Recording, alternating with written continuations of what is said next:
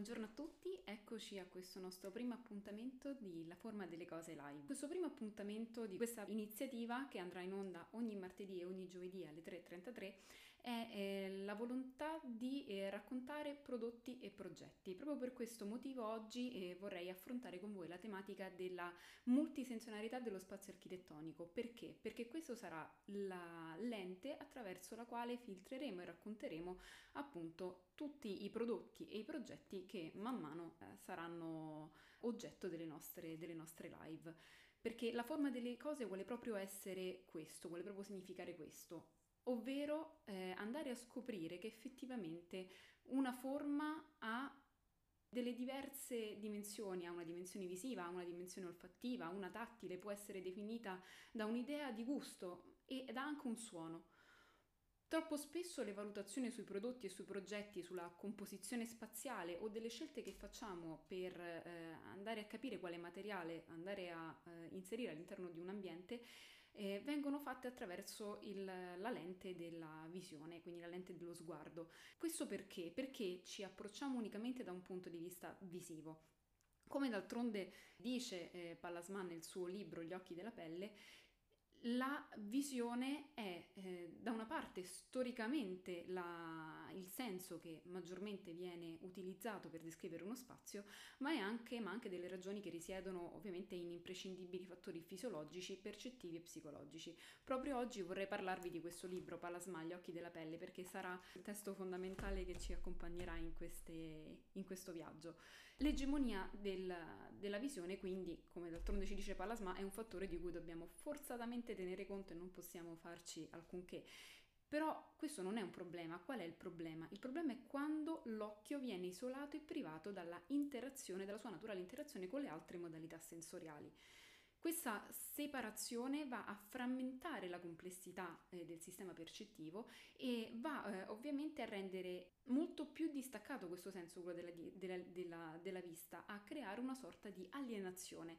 Quindi dobbiamo cominciare a ragionare considerando il corpo nel suo complesso, considerando il corpo come centro del sistema esperienziale e sarà proprio questo il centro di ogni analisi che andremo, che andremo a fare. Come ho detto oggi in realtà è un'introduzione eh, a, a, questa, a questa lente eh, che, ci porteremo, che ci porteremo appresso e da giovedì in poi eh, avremo con noi eh, numerosi ospiti, quindi avremo le aziende eh, che forma tratta prevalentemente, avremo molti architetti che lavorano con noi su tanti progetti e ci racconteranno appunto le diverse eh, sfaccettature di questo lavoro che è quello dell'interior design e noi andremo a filtrare queste eh, informazioni attraverso appunto la, l'idea di multisensorialità. Quindi torniamo al discorso del corpo. Concentriamoci sul corpo e come questo corpo interagisce all'interno del nostro ambiente attraverso, attraverso lo spazio, proprio perché eh, attraverso il corpo e l'esperienza che noi facciamo con tutti i sensi dell'ambiente che viviamo andiamo a costruire i nostri significati. In questa ottica la percezione del corpo eh, diventa una e, e, l'immagine del mondo che noi creiamo attraverso questa esperienza diventano una singola e continua eh, esperienza esistenziale proprio perché, e in questo uso sempre una citazione di, di Pallasma, non c'è corpo separato dal suo domicilio nello spazio e non c'è spazio se non connesso all'immagine inconscia del sé che percepisce. Cosa significa tutto ciò? Che l'occhio collabora con il corpo e con gli altri sensi e proprio grazie a questa interazione noi possiamo dare senso, un senso articolato allo spazio che, che viviamo. È la nostra esperienza del mondo e la nostra esperienza della, dell'ambiente che fa sì che venga creato un significato e che da questo significato noi ovviamente ne traiamo delle, delle conclusioni ed elaboriamo altre esperienze, altri significati allo spazio stesso. Quindi ogni esperienza architettonica viene valutata attraverso queste lenti, quindi la qualità di uno spazio è una qualità che possiamo misurare con l'occhio, possiamo misurarla con l'orecchio, possiamo misurarla con, ovviamente con, lo, con l'olfatto, con il nostro tatto, ovviamente facendo esperienza fisica di questo, eh, degli ambienti. Ma adesso andiamo ad analizzare nel dettaglio proprio le diverse sfere sensoriali, un po' seguendo sempre il libro di, di, di Pallasma che ricordo essere gli occhi, della, gli occhi della pelle. Abbiamo detto che la vista è il senso prevalente attraverso il quale analizziamo, visualizziamo e facciamo esperienza di uno spazio, ma questa eh, percezione visiva nasce perché induce all'esperienza attiva dello spazio, ovvero alla scoperta delle funzioni che essa stessa suggerisce. In altre parole, gli oggetti che ci circondano ovviamente riflettono l'azione possibile che possiamo fare su di essi. È proprio questa possibilità di azione che poi eh, separa l'architettura dalle altre forme, forme d'arte. Però tornando al discorso della polifonia dei sensi, sì, facciamo esperienza dello spazio architettonico perché attraverso la visione vediamo quali sono le funzioni che ci sono suggerite, ma è attraverso tutti gli altri sensi, insieme alla vista, che poi effettivamente facciamo, facciamo le, le, azioni all'interno di questo spazio. Pensiamo per esempio a come viviamo le nostre case. Le nostre case sono eh, ovviamente eh, organizzate per contenere delle funzioni, abbiamo la funzione del cucinare, del dormire, del, del socializzare, del, del leggere però è attraverso il nostro corpo che noi adoperiamo queste azioni e quindi facciamo esperienza di queste attività attraverso tutti i nostri sensi, non solo attraverso quello della vista. Quindi la dimensione visiva sì è quella che dirige e organizza il comportamento e il movimento, però poi non possiamo non considerare anche altre, gli altri sensi che ci permettono di conoscere lo spazio e di, farlo, e di farlo effettivamente nostro. Quindi quando andiamo a valutare un progetto architettonico oppure quando andiamo a fare delle valutazioni su come effettivamente vogliamo il nostro spazio di, eh, di, abitativo, dobbiamo comunque chiederci sempre anche non solo visivamente come lo vorremmo, eh, come vorremmo che fosse, ovviamente dobbiamo farci tutta una serie di domande, porci le giuste domande per poi avere le giuste, le giuste risposte. Quindi la vista ci organizza lo spazio, però poi andiamo a vedere gli altri sensi come effettivamente ci supportano nella, nell'esperienza corporea degli ambienti.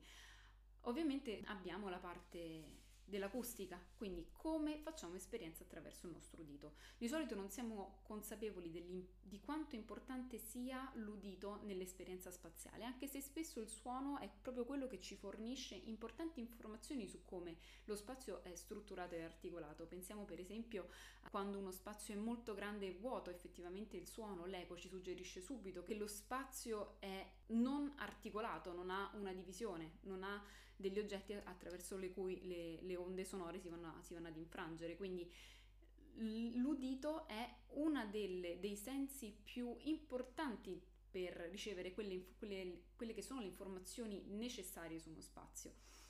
Pensiamo anche per esempio ai, fu- ai, film muti, quando non c'era il suono venivano enfatizzati tantissimi gesti degli attori proprio per dare significato e continuità alle, alle scene. Sul, sul, sempre sull'interazione tra spazio e, e, suono è significativo questo, sempre questo passaggio del libro di, di Palasma che vi voglio leggere. Chiunque sia rimasto incantato ad ascoltare il suono di una goccia d'acqua nell'oscurità di un rudere può testimoniare la straordinaria capacità dell'orecchio di scolpire un volume nel vuoto dell'oscurità.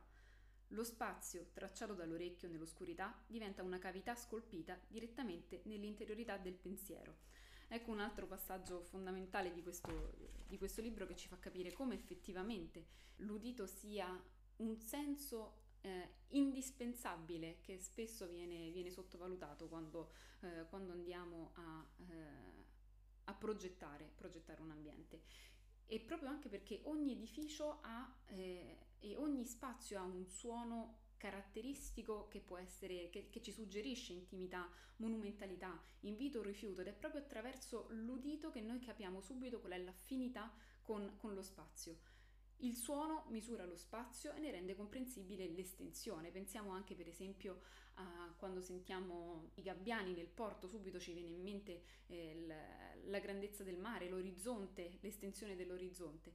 Quindi attraverso l'udito noi diamo significati all'ambiente, troppo spesso neanche ce, ce ne rendiamo conto, ma è uno degli aspetti fondamentali dell'architettura multisensoriale.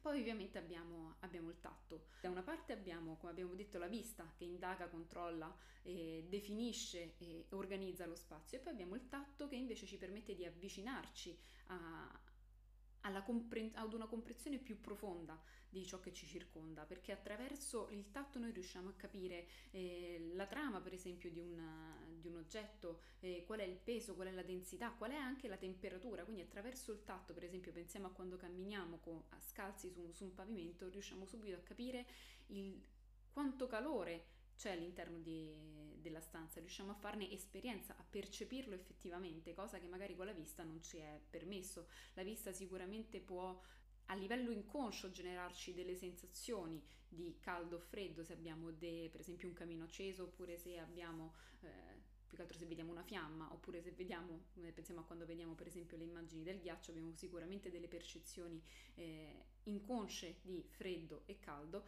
però con la vista non possiamo fare esperienza della temperatura, cosa che invece facciamo con la nostra pelle, ovviamente. L'altro senso che voglio, che voglio analizzare insieme a voi è ovviamente quello del ovviamente in realtà non è, non è, così ovvio, però è quello del gusto. Spesso diciamo co- come possiamo legare il gusto effettivamente al racconto di, di, di, un ambiente. Stokes nel suo libro Smooth and Roth scrive di come il marmo veronese inviti ad essere mangiato e cita uh, Ruskin che afferma di volersi mangiare Verona pezzo per pezzo. Questo perché? Perché esiste una sottile compenetrazione tra esperienze visuali, tattili e gustative. Pensiamo per esempio a quando vediamo un colore molto acceso, magari, ci, magari, un rosa che ci ricorda una caramella, o quando effettivamente facciamo un'esperienza tattile di un qualcosa di morbido che ci può ricordare e, e portare alla memoria sicuramente delle esperienze eh, gustative che abbiamo fatto in passato. Quindi spesso non si pensa che eh, ci possano essere delle ricadute anche da, eh, anche da questo punto di vista, anche su, questo, su questi sensi, quando invece in realtà eh, effettivamente dobbiamo prendere in considerazione anche questo tipo di senso quando andiamo a progettare. Infine, eh, proprio l'ho volutamente eh, voluto inserire come ultimo, come ultimo senso da andare a analizzare è quello dell'odore. E in questo cito una frase tratta dal libro Profumo di eh, Sunskind, che sicuramente quasi tutti conoscete gli uomini possono chiudere gli occhi davanti alla grandezza, davanti all'orrore e turarsi le orecchie davanti a melodie o parole seducenti, ma non possono sottrarsi al profumo perché il profumo è fratello del respiro. Come d'altronde facevo prima in mente eh, con eh, il discorso del, del tatto, il prof- l'odore ancora di più, l'odorare ancora di più del toccare è un senso che proprio non possiamo eh, decidere di ignorare volutamente. E di fatti andiamo, andiamo a pensare, andiamo a scavare nella nostra memoria, farete mente locale che l'odore è eh, esattamente il tipo di informazione che maggiormente ci, ci, fa tornare in mente uno spazio, una casa, un ricordo di uno spazio ricordiamo sicuramente qual è l'odore, magari non ricordiamo il dettaglio, non ricordiamo il particolare, non ricordiamo come era effettivamente strutturato, ma l'odore è un, è un, tipo di informazione che sicuramente ci riporterà alla memoria tantissimi altri ricordi di quello spazio di cui abbiamo fatto, fatto esperienza. Pensateci, ogni casa ha un proprio odore che quando entriamo ci colpisce al volto quasi come se fosse una parete, una parete invisibile. Inconsciamente l'odore ci riporta a ricordare ci, e ci riporta alla vita tante di quelle, di, anche di, di, una memoria retinale che avevamo completamente scordato. Quindi il naso permette di ricordare agli occhi. Quindi pensate quanto può essere importante andare a, a lavorare su quello che è l'arredo olfattivo e il, a, ad andare a individuare effettivamente quel tipo di spazio, che tipo di odore può avere, dovrebbe avere e come potrebbe influire ovviamente su chi eh, lo abita nel quotidiano. Ecco che abbiamo visto come effettivamente tutti questi cinque sensi vadano ad essere, ad integrarsi all'interno di quella che è un'esperienza, che è l'esperienza de, dell'abitare un, uno spazio, dell'abitare un ambiente, di abitare le nostre case. Troppo spesso quindi la vista diventa l'elemento importante, se non unico, progettuale, l'unico fattore che viene preso in considerazione quando andiamo a definire uno spazio, quando invece lo spazio è un'esperienza totale che il nostro corpo fa. E proprio per, questo, per questa ragione dobbiamo andare a considerare ogni singolo senso quando andiamo a parlare di materiali, quando andiamo a parlare di arredo, quando andiamo a parlare di composizione spaziale. Ed è questo, que, queste, attraverso queste, questo concetto noi andremo ovviamente da oggi per eh, tutti i martedì e giovedì ad analizzare i diversi prodotti i diversi progetti che man mano si alterneranno eh, alle 3.33 di ogni, eh, di ogni puntata. Vi ringrazio, ciao!